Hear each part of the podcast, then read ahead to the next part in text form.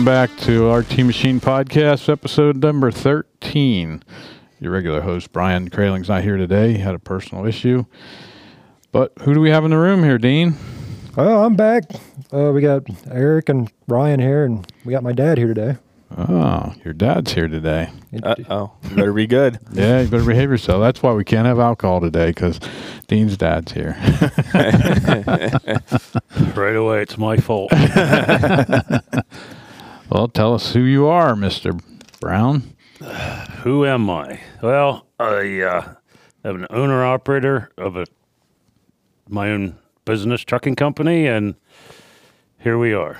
Yeah. Travel the United States, hauling honey most times, and had some acquaintance.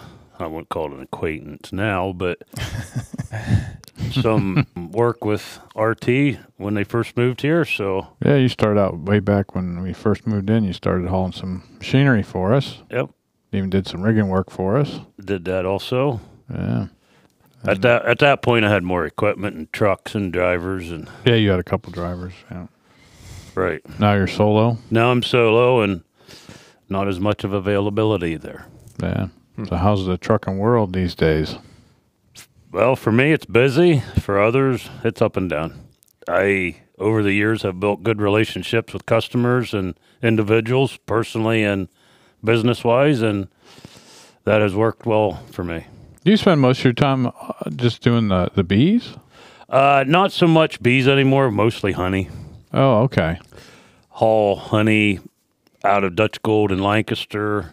And right now we're actually hauling empty drums from there to beekeepers out in the west, North Dakota, South Dakota, Idaho, Wyoming, to take empties out, bring full ones back. And then when that, that slows down, probably another week or two, and then we'll go back to hauling finished product out of their business. It comes in totes, barrels, and food food stock. Is it a specific kind of container that you have to take that specific container out to them? Uh, it's what they use. Okay. Uh, other other beep or honey packers they use totes a lot, but Dutch Gold uses drums, fifty five gallon drums. That's what they in their process. That's what they've always used. So So I'm sure a lot of people don't know, and I don't know much about it, but you haul the bees from parts of the country based on the weather and their pollination periods and stuff. You, you, I, do you know about that, or you just know you haul bees? no, no, I know a little more than just I haul bees.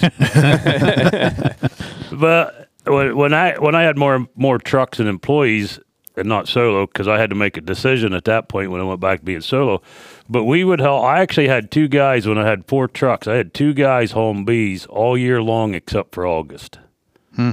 We would we would we would haul. We'd start hauling them to California out of Florida in January, February, March. We'd go bring them back from California to Florida or this area.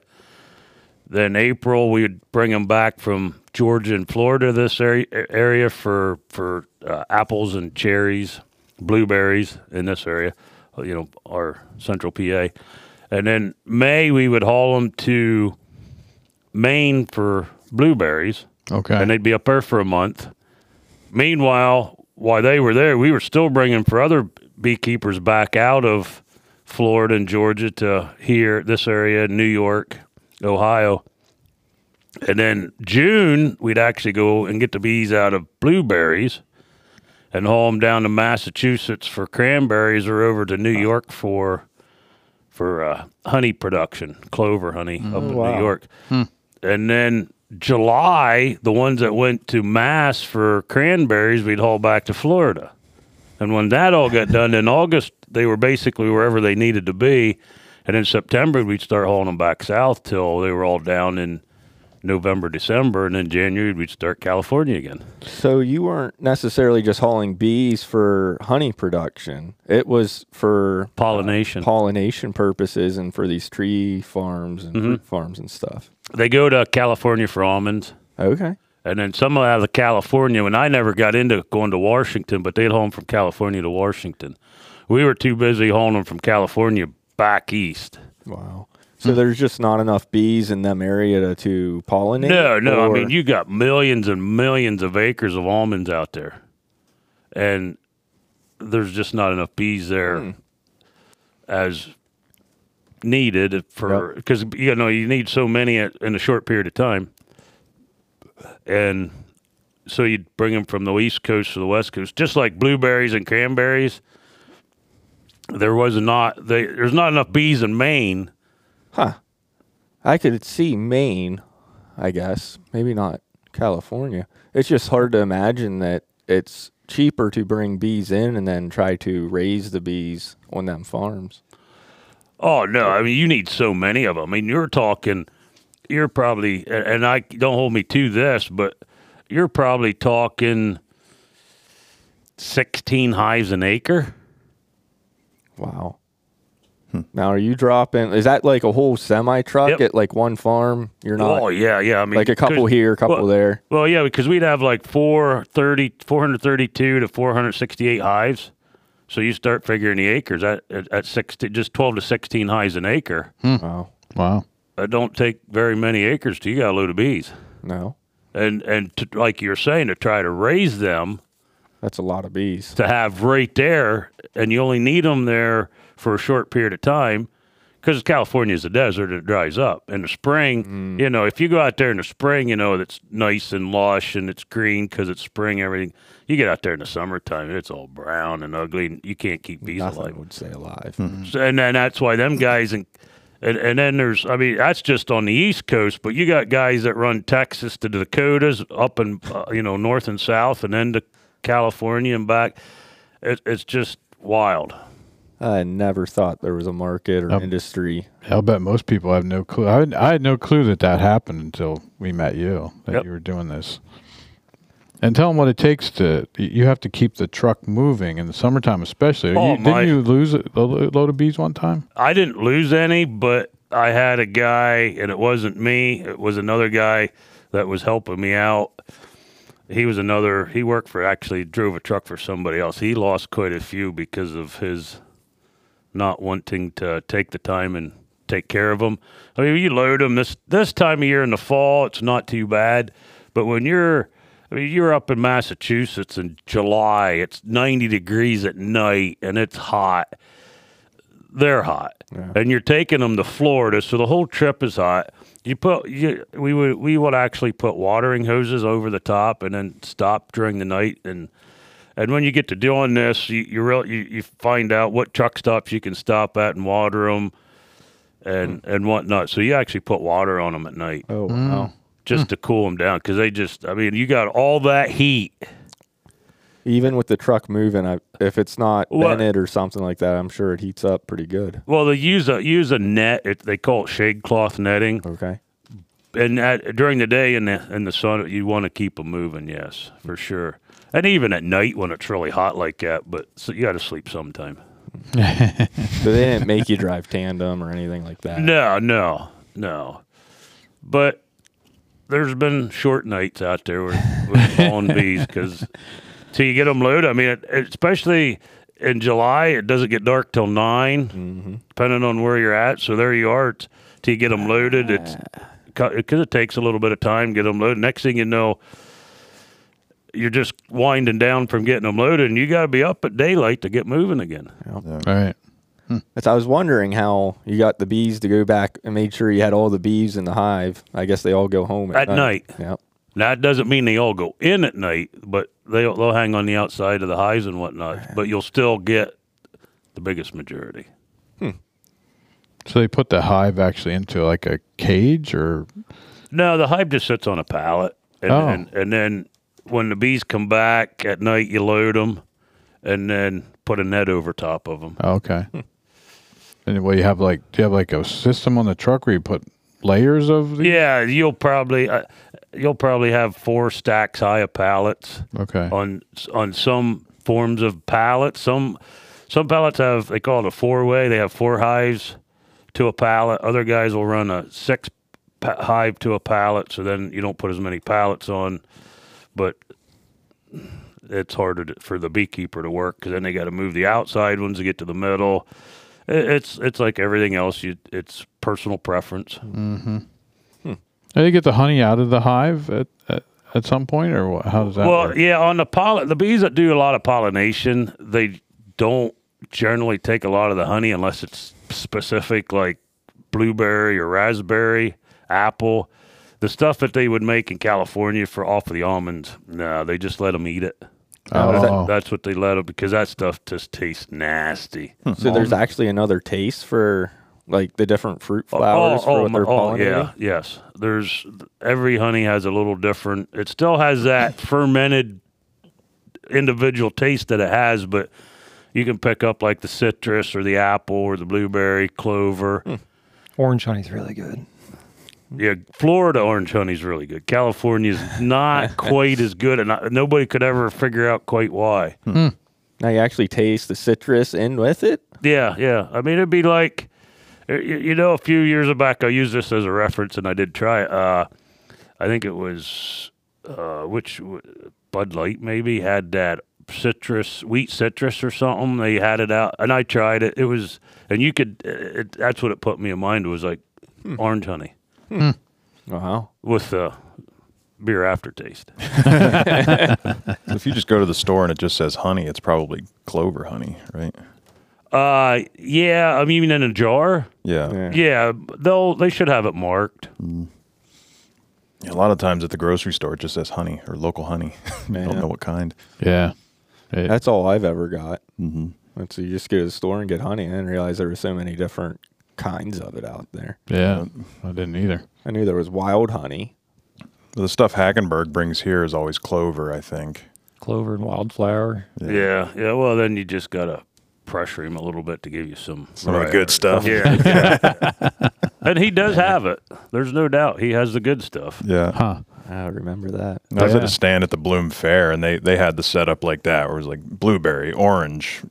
It's there must have been a dozen different kinds of honey there, maybe more. That's I always seen. We used to go into this restaurant um, at one of the shops we worked at, and at the register, they'd always have these little straws, and it was like honey straws, and they had the orange, cherry, apple, and they were like a little bit different color, each one of them. It was like, Some of them they put a flavor to. Yeah, those actually have Ah. flavor. Straws have a little additive. Yeah. Because like the grape one is actually purple, and yeah, yeah, yeah. I, I haven't seen purple grape honey bottled from a bee yet. Yeah, that's wild. I, I never. I mean, you guys always talk about hauling the bees and hauling the honey, and I I never realized that it was that in depth, hauling them around to pollinate different Yeah. different crops. I've known you for almost twenty years, and I didn't I've always like a dummy. It's like an industry in and of itself. Yeah. yeah. It's amazing some of the things that go on out there in this world. We just don't know about it. That's I've always heard the it's been like a war on bees or your honey bees and they're starting to die off and you shouldn't kill them and that kind of stuff. But I've never heard that much of why. Oh, if we didn't have bees to pollinate, we wouldn't survive very long Yeah. because everything would just Monoculture has destroyed natural pollinators. That's why you need the bees. Yep. That and the, the a lot of places like almonds or blueberries, you got a month to pollinate, and, and you got to have them, and there's not enough natural with all the acres in a sh- little. Your garden, yeah, you'd be fine with your what you have for no, your natural pollinators, but when you're doing it in that scale, I mean, they, it's just amazing. You go to California and just see most of what you see along Interstate Five or 99 are almonds. I mean, they'll just go in, clear off the desert, irrigate it, plant almonds. Wow. That's that's like you get down towards um Gettysburg and that general area and they have all the apple trees and stuff. Are they bringing in bees for them Yep. too? Yep. Some Wow. of the some of the bees that we bring back from Georgia go to that area for apples. Huh. I actually have a, a beekeeper down there I haul for that. That's what he does is apples. Wow. Hmm. Do you have any concept as to how many are on a truck? How many bees? Millions. Yeah. I mean, you're probably you're probably, and don't hold me to that this either. You're probably talking twenty to forty thousand bees to a colony, one hive, hmm Okay. and they're constantly producing. The bee life's only what forty five days or something. Oh. Poor thing, works itself to death. Yeah. Right. So if you take that just on an average, say twenty to forty thousand per hive on four hundred hives, okay. Now, what makes a honeybee produce a better honey than like a yellow jacket or a bumblebee? Because I mean, a yellow jacket would produce. They don't make honey. They don't. No. Hmm. So they're just growing their eggs in the nest. They're not making any honey or. Hmm. hmm. Never knew that. Yep. Are they still pollinating then? They yeah, bees all bees will pollinate, Okay. but they they don't make honey. Yep. Don't get too. I, I I can't explain too much in depth on that. I, I- I just knew to make honey you need a honeybee. Okay. Huh. Started off this a- podcast as a truck driver, and now you're a, a honey, Yeah, honey no. professor. yeah. Hey, there's a nest of yellow jackets in behind the siding right now, and uh, I was hoping I wasn't killing them, killing all the honey. No, no, no. You don't have to worry about yellow jackets and honey. All right. Kill those bastards. Yeah, yeah, yeah. Those ones, yeah, I would help you eliminate them. They're uh, we had one. We had a bee. We had it was a ground wasp or something, and it was by the house. And I left it go and left it go, and then finally got to the point that yeah, I better put on my bee suit and get rid of these guys. yeah. Because you put that on, you just go do your deal, and they're trying to, and it don't matter. Huh. You have your own bee suit. Oh yeah, yeah, Huh. for sure. They make different styles of them, and after all these years, I think I finally found a good one. So you, so you wear do you wear that when they're unloading and, and all, all the time and yeah, when you're loading or unloading, you'll oh okay Yeah, and and a honeybee's more aggressive. Like if you put 400 some hives in a little area, they they get more aggressive because there's nothing for them really to do. There's so many of them, and then to move them, load and unload them, then they're more aggressive. But if you have them out by your house, n- n- most normally you can walk right to them and and not, they won't even know you're there. They don't even care. Hmm. We have some down behind the house, and they'll come up in the yard, and they couldn't care less that you're out there hmm. hmm. because they got they're focused. They they're out there to make that honey. you got a job to do make the make the queen happy right Right. does the queen live longer or she's still 45 days No, the queen will live longer. Uh, She'll live until the hive decides that she's uh, not worth their time per se. She's wore out. So then, on, in a natural hive, they'll actually produce their own queen. So they'll pick one and nurture it and turn it into their queen. But in the industrial side of it, they'll a beekeeper will put a new queen in. oh yeah Yeah wow that's interesting or they'll put in a cell which is a mated i think it's i don't know understand all that anyhow but they'll put a they call it a cell and then it'll hatch and then that's it's it's a stronger honey it's it's a stronger bee per se i guess so the they the hive will claim it and nurture it and and if when they put uh, going back to when they put a queen in, the queen will actually be in a piece of candy. And if the hive accepts her, they'll eat the candy and let her out. Yep, they'll eat it wow. and then let her out of the that little. It's a little square. It looks like a like a a one by one piece of wood, like two and a half inches long, and it's hollowed out. And the queen's in there, and if the hive will accept her, they'll eat the candy and let her out. If they don't, they'll ignore her. She'll mm-hmm. die. They'll- So they won't die ignore her. They'll try and actively kill her. Yep. They'll ball up. They'll ball up around it. Hmm. wow Jeez. nature And the poor drone bee, he mates one time and he's dead. That's the only job he has. Once he mates, he's he's, done. he's out of here So he, I would hope he was selective. yeah really hope it was worth it He's like a Catholic. He mates one time. and he dies. And this, and the thing is, the queen will mate with a bunch of drones all at one time, and that's it. One time they mate, and but it's a whole bunch of drones. It's like, yeah, Wow. poor guy went second or third or fifth.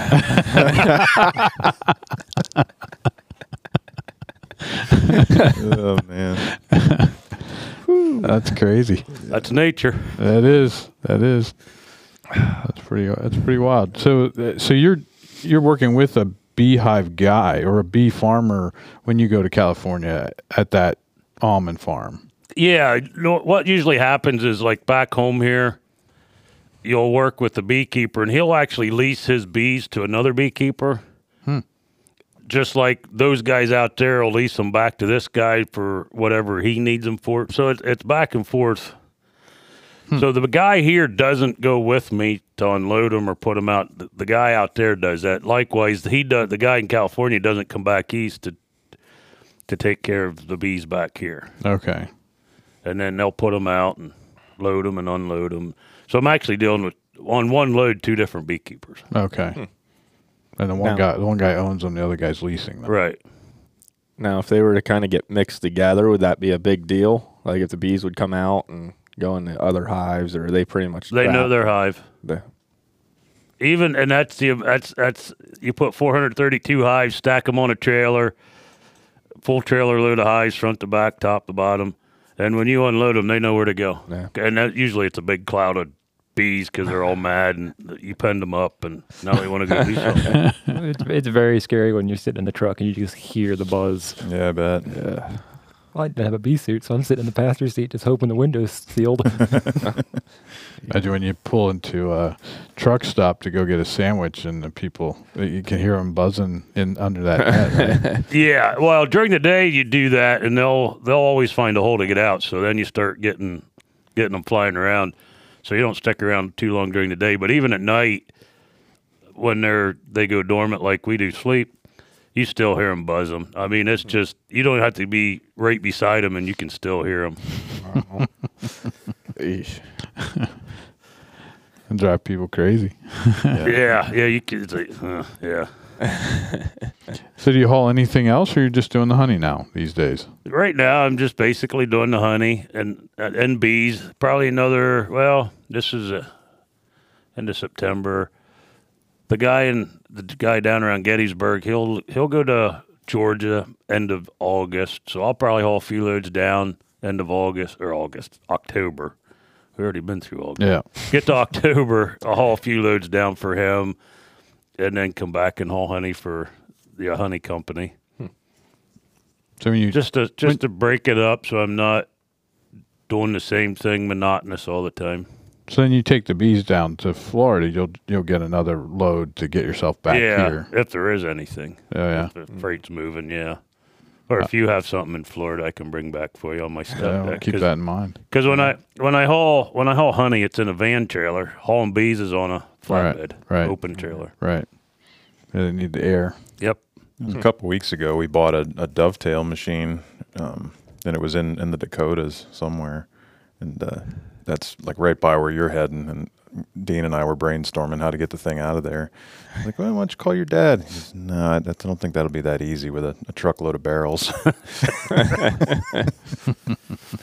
and comes to find out he just got home that night, so yeah, right. It wouldn't work out he wasn't even up there anymore.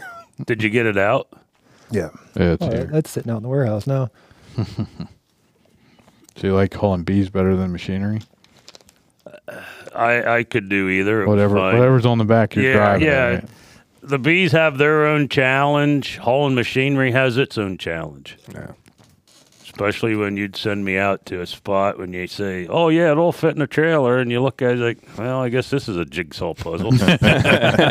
Usually is a jigsaw puzzle, right? yeah, most generally we got it got it all on, but it, oh, Nice game of Tetris. Yeah, you and Uh, Spike are about the best ones I've ever seen play Tetris with, Yeah. with machinery. Yeah. I've unloaded a time or two just to make it's like, yeah, this will work, this will work. I get it on. No, that ain't. So we got to change it around. it, depending on the rigger, it's okay. Others, yeah, they throw a fit. Yeah. Yeah. It's on there and ain't coming back off, right? Yeah, that's why it's always nice if you went out and did the whole job, and because a lot of times when you do the whole job, as you're taking it apart, you're kind of putting it together. You're, you're seeing what you're taking apart, and then you set it up when you're taking it apart somewhere else and put it together. Like, yeah, this ain't going to work, so you move it around, and then till you go to put it on the truck, you usually have it figured out. Mm-hmm. Hmm. You remember that one down at where were you at? You and Spike were rigging and trucking for me. Was that West Virginia? There was a forklift. They left us use their forklift on site and it didn't have any brakes. Which one? Which time? I just remember you and Spike there, and it was uh, you guys were getting pissed at each other because uh, the, the forklift wouldn't stop, and it was rolling downhill, and And I finally said, "I'll see you guys later." I was afraid they were gonna beat the shit out of each other. Yeah, we've had a few interesting times of that. that yeah, that was when Rich and I almost did that out in Ohio when we were taking that roller stuff that went to to a gas city. That oh, conveyor? yeah, yeah. We we got into it one day down there. Them guys are all looking at us. Yeah, they, yeah. They, you guys are gonna kill each other. you, and it wasn't you could. It wasn't that you could not know or hear because, yeah, we had guys way over yonder co- walking by and just and we're still going at it. it was just one of them things where we both got so frustrated, not per se at each other, but just what we were the the the, The job. job, yeah. We just took it out at each other, and at the end of the day, we went and had dinner, and it was all good. But uh, because it wasn't it, it wasn't really towards each other as much as we just had to vent. Yeah, that's what it was down there. Because uh, Was was that the one where we brought the Mitsubishi home? yeah, Yeah, the old Taylor. yeah, Oh, that was a challenge, just getting that one running. yeah, yeah, yeah. We had a hard time getting it running, and the brakes didn't work. And then we had to load the Mitsubishi with it. It was on a slope too, if I remember right. yeah, yeah, I remember that You one. loaded the Mitsubishi with a fork truck that didn't have brakes. Yep. Yeah, 'Cause the Mitsubishi's still here. What what is that, Dino? It's like an eight thousand pound lift, maybe. Eight, a- eight or nine. yeah. yeah. It was one. Oh, it was wow. a big Taylor thirty thousand yard lift. Yeah, yeah. Okay. We, we used the T, we used the Mitsubishi to load most of the smaller stuff, and then when we had to use that big Taylor, we did. But that was I think that was propane too, I couldn't tell you. and we couldn't get it started at first, so they were mechanicing on it to get the thing started. And that was frustrating. And then, yeah, no brakes on a Taylor. Yeah. So there you are with a 30,000 Yeah. pound machine with Yeah. no brakes on, It trying to load trailer. It was on a slope, so they're trying to hold it with the clutch, and Yeah. they each had their own way of they wanted to do it. So then I was kind of caught in the middle. And I had no input, so I was like, "All right, I'm going to go write specs for a while," and then I just finally left. I hope we have a truck driver when It- we get back. it, it all got out of there. That's all that really Yep. matters. You got it out, so we went home. Hey, Yeah, that one was an interesting one. It was a I- big, long, narrow building, if I remember Yep. right. And Was it it West had- Virginia? No, it was Virginia. It was down exit 126 off of 95. You Holy shit. There. you get off there. Are you- go to the I mean, are you serious? Are you making this up? red- no, I'm serious. You go down there about three or four red lights and turn left. And then that took you back over 95. And you went down to the four way stop a few mile down and turned right and went down through town and it was on the left. Good God. God damn. if you're serious, I can't believe you can remember that. Uh huh. Had to be 20. Well, not. How long ago was that? It was right after we moved in here, Uh-huh. probably. And that was Ryan, not Spike. Oh, yeah, that's right. That's right. It was Ryan. Yep. Okay. Oh, jeez. Yep. I do remember Ryan now. Yep. I forgot about him. Somebody's gonna go looking for that place. Yeah, he was full of shit. This there's nothing here. It might be leveled now. It might not be there now. it wasn't much of a place. No, it wasn't. So yeah, you're right. It could be leveled, but that's where it was at. You had to oh go. wow. Huh. That's crazy. Hi, everyone. Welcome to this week's Machine of the Week. This week we have stock number 52139. This is an Oliver Model 2072 30 inch wide double sided planer. This machine has been completely refurbished by our full service shop, including a new motor, cutter head bearings, new and updated electrics, and a fresh paint job. This machine also features Oliver's itch carbide insert spiral planer heads. If you're interested in this machine, you can contact us at 570 584 2002 or email us at sales at rtmachine.com. Now, let's get back to the show.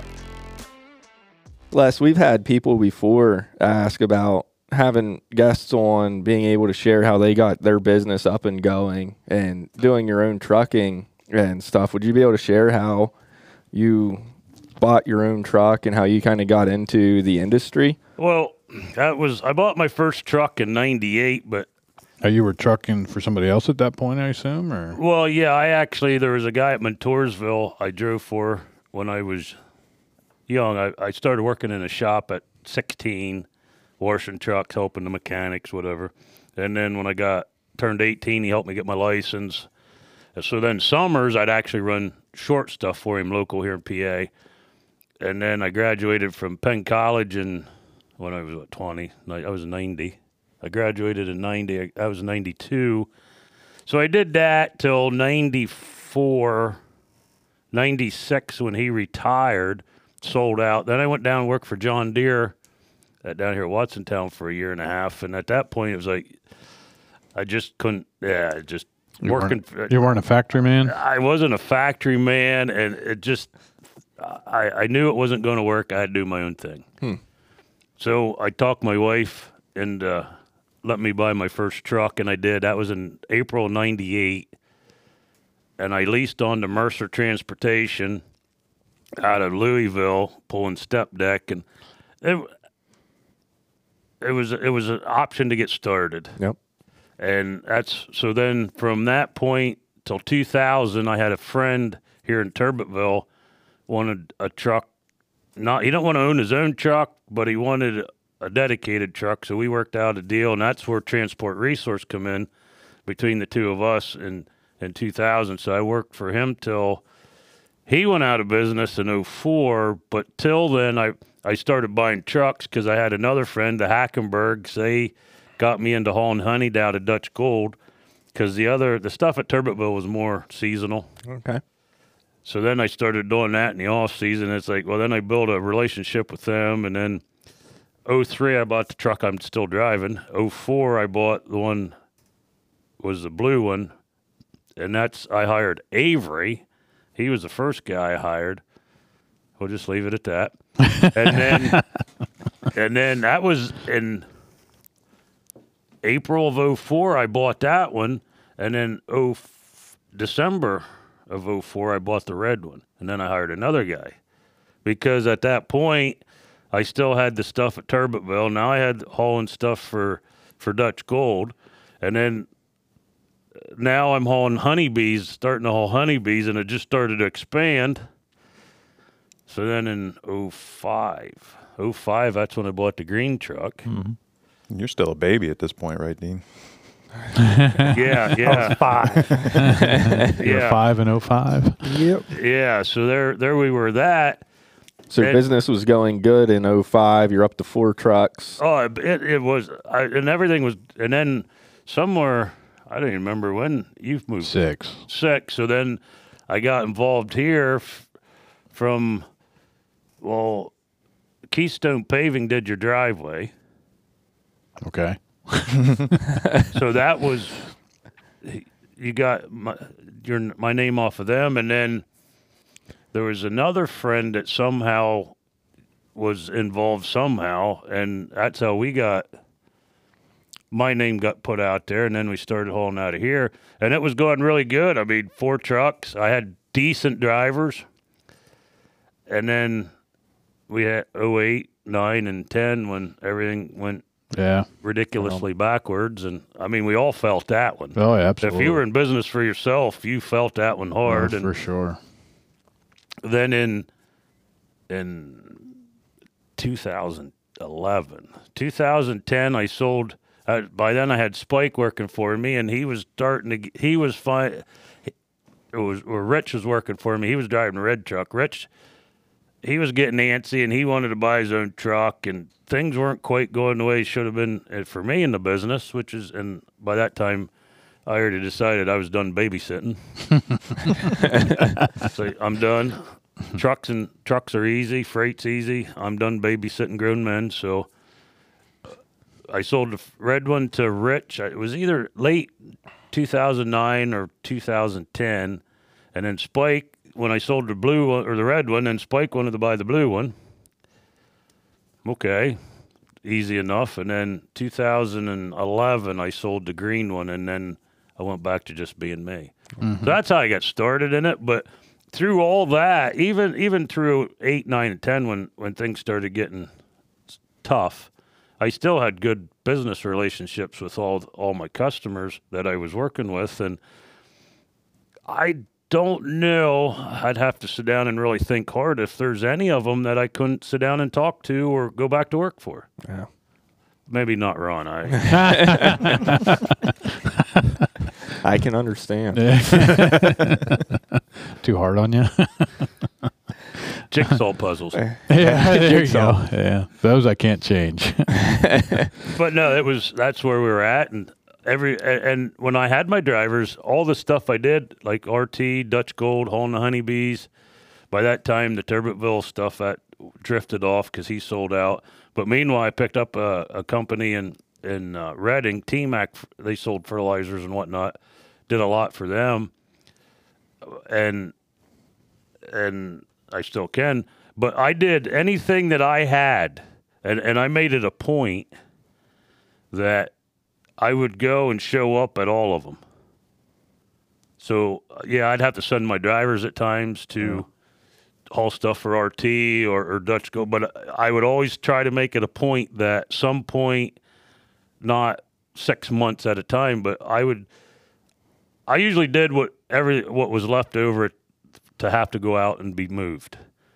If if my guys wanted, if RT was the last thing that had to be was scheduled to do for that week, and nobody wanted to do it, well then I went and did. it. if if it was the Dutch Gold stuff, because some of that they didn't want to do either. Nope. Okay, I go do that. It's fine, whatever.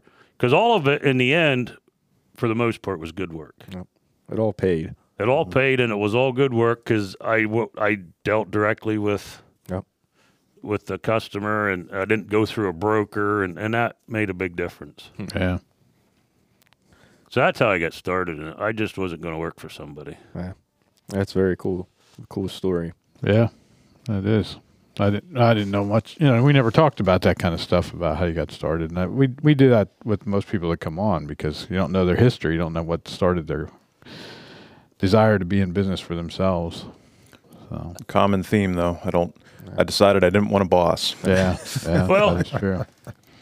Right, and and I said that I didn't want to work, but y'all still everybody works for somebody. Yeah, Sure, sure. Yeah, at the end of But it's not like punching the clock because I come in and coming in the front door, all punching in at this time. Well, yeah, that ain't going to work for me. I'm showing up when I want to, and then I'm going to leave when I want to. That's either when the job's done or we figure we're at the point we got to wait and finish it tomorrow. And what was it, Dino? 2018 that he sauntered you in here, and Yeah. we've already kind of told that story. which which comes back to where he was at, asking how I got started, which leads to that. I always had that working relationship, Yep. or or a little better with everybody, and I could have taken him. He was 18 and he didn't know what he was going to do. He graduated high school, and it's like, Well, the boys down at TMAG, they offered Yeah. me a job before I was even out of high school. yeah. I, I mean, he was offered But jobs. that's a two-hour drive down. Yeah, down to Reading. He's like, yeah, he ain't doing that. but, but, but he could even went to Dutch Gold. They would have hired him. But that's another two-hour drive. He's like, well, we'll go up because I knew, I knew working with Ron and Eric. I didn't know Eric that well really at the time because Probably not. Yeah. Just because of the age and, Right. and time. And it's like, you know, I don't know how he's going to work out, but I know he isn't going to flub up my my name per se. You know, he's going to do a good job, and or it's, he's going to do a good job Or you're, you're going beat. work. You're gonna beat the hell out of him, right? Yeah, pretty much. we we could have a strong conversation. so, yeah, it was like 2018, whatever. Yeah, that's when you graduated. June, so it was right yeah, after. Yeah, so it was right after that. Come up here one day. I, I mean, because I know Joe and and Mike and Yep. Dusty and all that, and I come up and thought, well, we'll just we're just going to take a ride. Maybe Ron needs somebody, whatever. Ron's not here, huh? Got to deal with Eric. well, I don't really know him, but I'm sure him and his dad talk. So, and before we even walked out the door, he told him to show up on Monday. Mm-hmm. Like, well, I guess you don't have to talk to your dad then. I- Maybe you were the guy. Yeah, he just told me. I don't even know if he ever told me. I mean, he just was here. I don't. Yeah. All of a sudden, there's this in. kid here. yeah. Who's this? Who's that guy? I think it's worked out. Seems like it. Hope so. He shows up every day. Yeah, he does good work for us. Very good. It's uh, we're, really appreciate it. Uh, you really trained him well. You raised yourself a well, good son. well, I I did the best I could till he graduated. Now you guys are training him from that, from here on. You know, from 18 on. yeah, He's Yeah. doing. He seems to do okay. Well, he's picking it up, picking up. Well, he, you know, worked in the warehouse, as you know, Yep. for I don't know how many years you're out there. So he started here in 18. It was just the beginning of this year we brought him in, right? Mm-hmm. So yeah, back in December at the Christmas party, I guess is when I talked to you about it, and said we wanted to move him up to the office and start working with Eric and and myself, and uh, he's doing a great job. Good. Yeah, Like a lot of folks in the building, you did a lot of different things around here. yeah, yeah. Warehouse, forklift operator, Rigging. rigging jobs on the road. Yep. Oh, yeah. Prep guy. You know. That's a Even typical did some small wrench company. turn in there for a little bit. Yeah. Yeah. Yeah, typical small company. You know, something's got to be done. Somebody's got to do it. Right. Right. And it's always good to to uh, move people up that already know what your company is. That's right. That's one of the best ways to learn. That's you got to do everything, or you don't know what someone else is going through.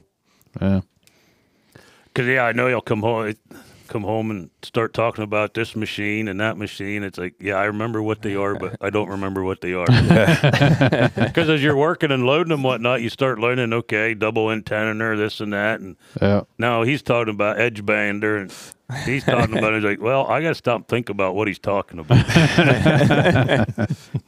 And now he actually knows what they do. yeah, This is a funky business. You learn in the reverse. You learn what the machine is long before you ever learn what it actually does. Yeah. Yeah, that's true. Especially the way he came about it with being out in the warehouse. yeah. He knew what they were, but just didn't know what they did. I knew what they were called and I knew how to pick them up. Uh, Yeah. Yeah. Sometimes I don't even know that. Th- thankfully, the machines in this industry are pretty. You know, a lot of times their names are self-descriptive. It's almost like the stuff in a kitchen, or, or yeah, like a refrigerator it refrigerates stuff, toaster, toast stuff. It's like Dean, go pick up that Mereen Johnson 424. Oh damn! What color is it? White and red. Oh, okay. So you, you work on your trucks too yourself, don't you? Mm-hmm. yep. You got to be a truck driver and a mechanic. Well, the only reason I'm well, I went to college for diesel up at Oh, up did you? Penn College. Yeah, That's what I actually went for, and that was only a step to get me by some time so I could drive, Yeah. Okay. but it was well worth it. Yeah. And even even when I had all my own trucks, I did ninety five percent of my maintenance. Hmm. And and That's got to be a huge expense. to to get done outside. Mm, oh yeah. I mean you're talking shops rate today like one hundred and eighty two dollars an hour. Wow. So that, that's that's crazy. And and what got me to do that was I took a truck out to Cat. I'm not. I'm gonna. I guess beat them down a little bit here, but not really. They did. They did good. They did a good job. Okay. But I took took my the truck I personally drive out and had some work done to it, and went and picked it up, brought it home. Well, then I spent the next two, three, four hours rerouting all the hoses and wires back the way I had them and wanted them. and I'm out there doing this one evening, and my wife comes out and says, "What are you doing? You just got this back from the shop. Why are you working on it?" Well, because they didn't put this here and that there and this this way. Says, well, the next time, just do it yourself. That way, when you're done, you're done. Yeah. No. So if you're going to spend two, three hours, whatever, just putting it back, you could have done the whole job. Said, yep, you're right. Mm-hmm. So at that point, I proceeded to do, Yeah. mo- uh, and that, and again, it saved you time, saved you money. You knew it was done the way you wanted it done. Yeah, for sure. And when you're going up and down the highway uh, with 80,000 pound, kind of want to know if it was done right or wrong. Yeah. That would be pretty important. Yes. so that's where I, I started to do most of all my own maintenance, and now it's just I just do it because Yeah. well, I make him help too. Being your yourself right now, I mean, whether the shop's in the garage or whether it's in your personal garage, that's it's still not on the road. It's still not running. So it's not really costing you money to for you to do it yourself or for you to send it to a shop. Well, yeah, right. If if I when I five years ago was it four and a half five? 2017. That's when we rebuilt it. Yep. Well, I rebuilt yeah 2017. So uh, that's six years ago. I rebuilt my engine, in framed it, took a week off, did it myself because it was going to take the shop a week anyhow to do it. Yeah. and so we tore it down. I got home on a Friday. Was that Friday? I got home, tore it down. It was all part Saturday. Yeah, I skipped school to go do that. they, didn't, they didn't like yeah, that. yeah, we tore it all apart Friday. It was all part Saturday. We cleaned everything back up, everything that needed clean that we weren't putting back in the engine. And then I had to wait because there's certain parts that I'll pay Cat to do, hmm. just because they do it every day. They know what they're looking for. They're they, They- know the precision. They got the tools. Right. So I had them, and they couldn't come out till that Thursday. So he come out Thursday, cut the counter bores and set the protrusion of the liners. That's all technical. Yep. And This this was during harvest, so you were yeah, so this, I was actually I was actually running. I was doing this, and then I was helping another guy with his heart because he has grain bins and whatnot, and does commercial grain. So I was helping him in the process of that while I was off. We set to head Thursday afternoon, Friday afternoon. How did that work? That was it, Thursday. it was Friday Fri- by it, lunchtime. I had it I was running. gonna say it was Wow. it was Friday morning. Wow. I worked all night putting this thing back together. Mm. Mm. Wow. because it's one of we had tables laid out, so everything we took apart, we laid on a table just the way it come apart. So then you start putting it back together. It's like, yeah, I can get this done. Oh, well, I might as well do this then. Well, the next thing you know, it's two, three, four in the morning. It's like, well, I might as well just keep going now. We're gonna finish tonight. Might as well get it done. right. So, and uh, evidently we did okay because at this point, Still it's been- running. it's what six years and eight hundred thousand mile on it Wow. since it was rebuilt. So we did okay. thousand. Eight hundred thousand. The engine itself has three million on it total. Wow. The, cra- the crank and the block. Huh. Wow. It's a lot of miles. miles. Do you buy it new? No, I bought it used in 03. It was it's a 2000. I bought it used in 03 with 280,000 on. So most of those are your miles. Yep. I, I kind of know it from the top to bottom. I would guess so. and out. I would guess so. Sure. That's awesome. Did you haul any other loads or do any other jobs for that uh, that Gas City project? We probably never talked about that on here, but that's that's kind of the thing that got us through the, The recession, recession, really. Yeah. and then that fell apart, didn't it? It, it Yeah. did. Yeah, it, they didn't Yeah. last very long, unfortunately. Yeah. Unfortunately. Yeah, because that would have been. You're right, because that was. I talked about Rich. That's where Rich and I were at in Ohio, doing that, and that's where that stuff went. Mm-hmm. Well, I remember one machine picked up out in Altoona. It was wide, and I took one. I went and rigged it. Took Terry. Took Terry with me. We rigged it out, got it on the trailer. I made it back to Lamar. Mike come out and got Terry because it was dark. Brought it in here the next morning, unloaded it, took it to Gas City, hauled it back from Gas City, and then took it back again. Well, I'd have to really think about which one that was. I don't remember that. Out of was wide. Altoona. Uh huh. Somewhere out around Altoona. I don't know. Now that one I can't tell you how to get to. I can picture the place. It was more of a sawmill. It's just they, they had logs there and they had sawmill equipment, and then they had evidently whatever they made there, cabinets or whatever. They had kilns there, but it was a wide machine. It was silver. Really narrowing it down. Yeah. Uh, it was about it was like ten and a half feet wide.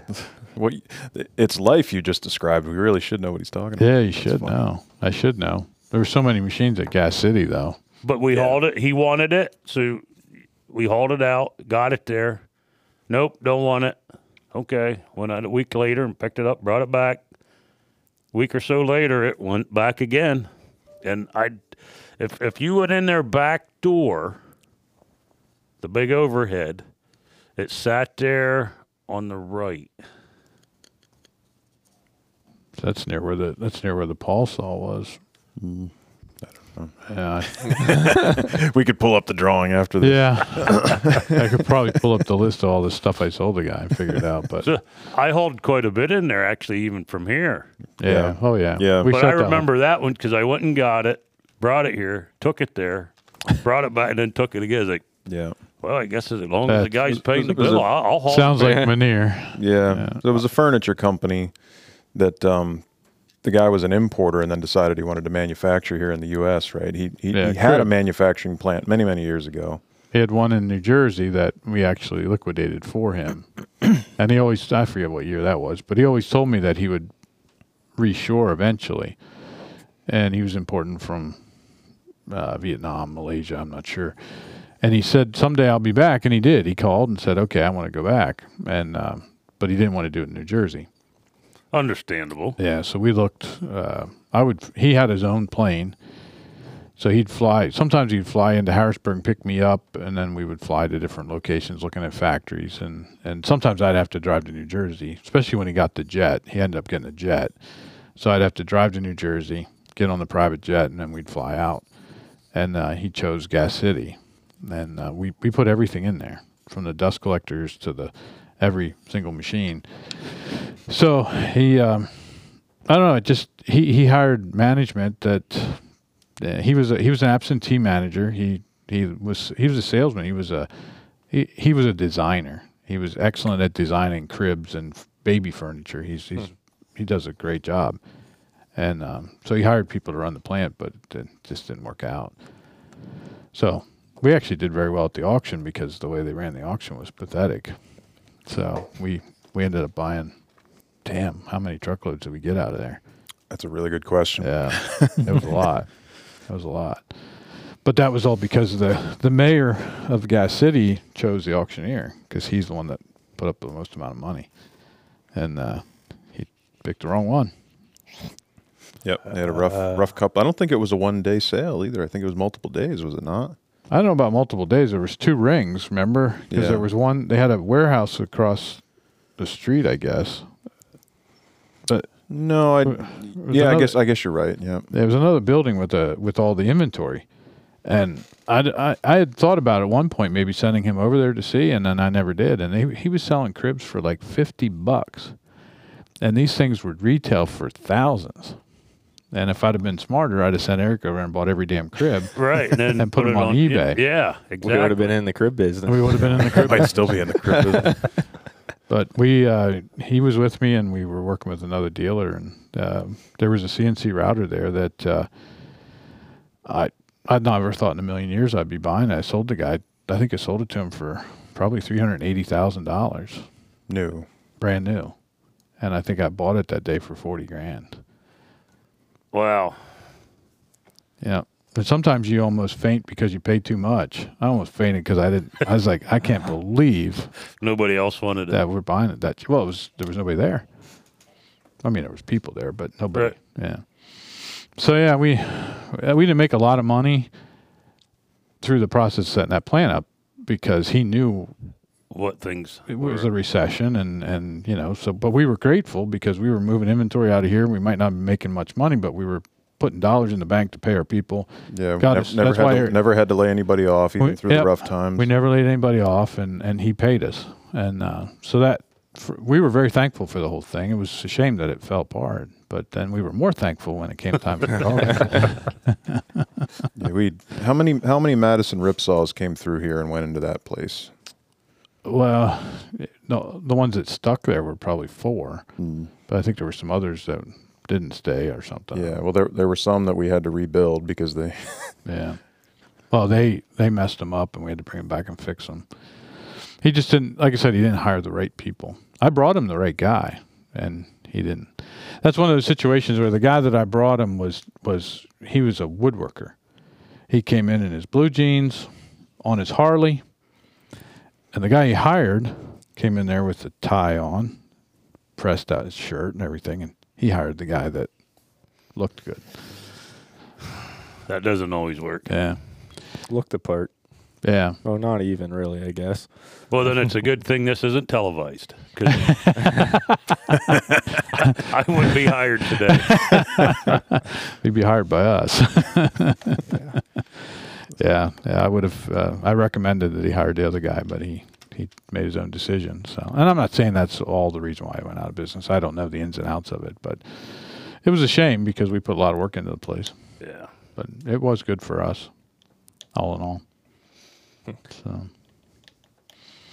Yeah, I was still in college when we flew out for the grand opening. yeah, Yeah, the governor was there.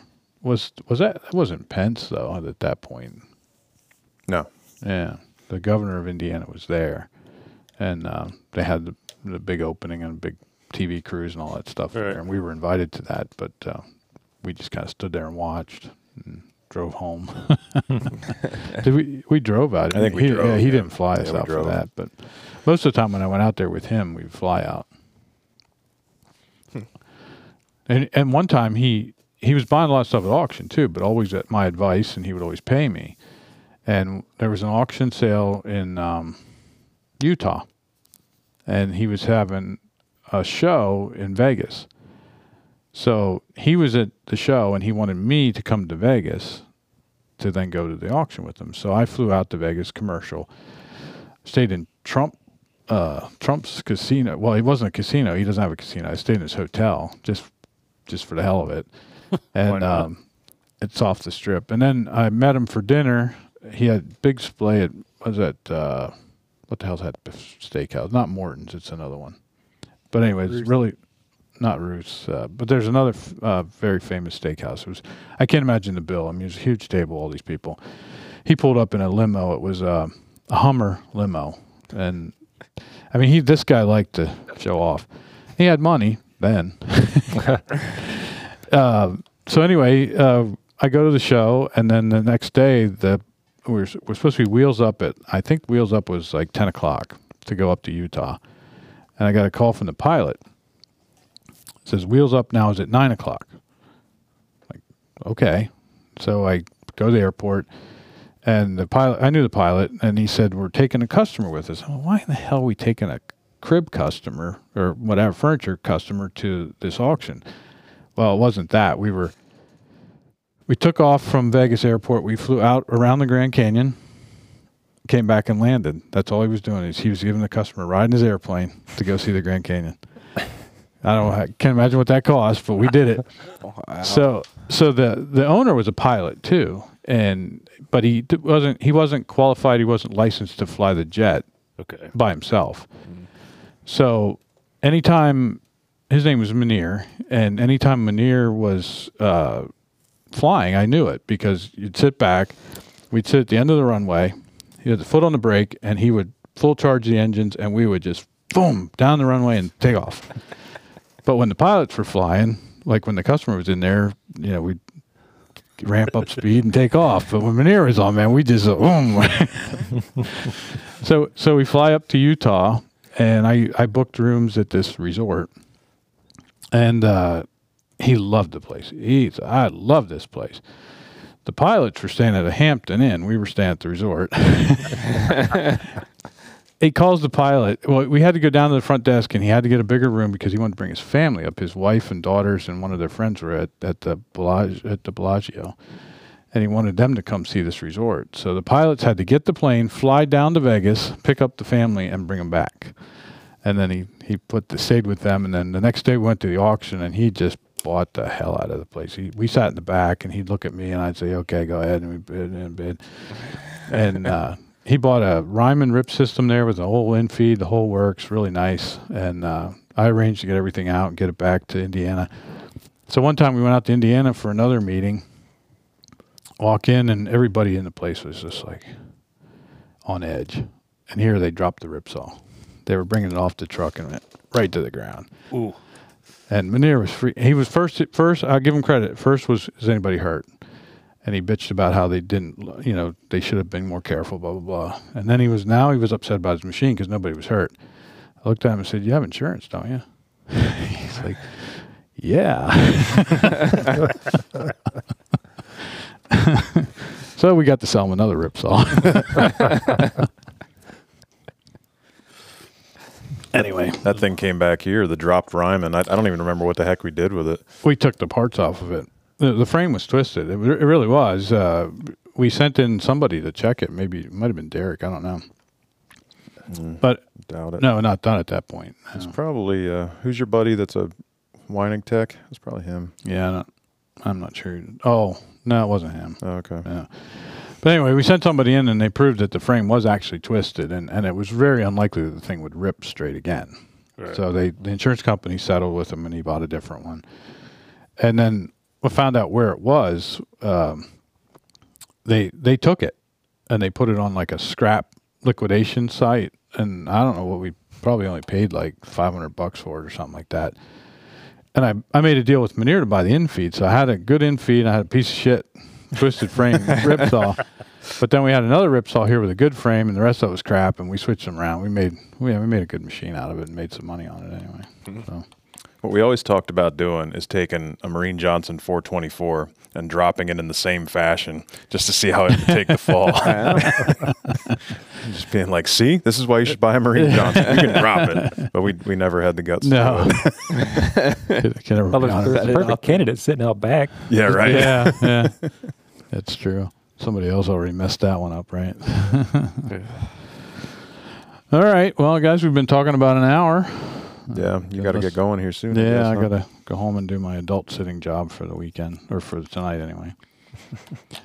so I'm glad you came in. Yeah. Thanks for having me. Yeah, it was good stories. I appreciate you telling us your story and all about the bees. I learned a lot on the bees. Absolutely. Good, good. Well, don't hold me to everything on that. I mean, there might be a little bit inaccurate. Fact checkers might get us. Yeah, yeah. we could be in trouble. we should have Big Dave on here sometime. Yeah. yeah. If you could, that wouldn't be a bad one.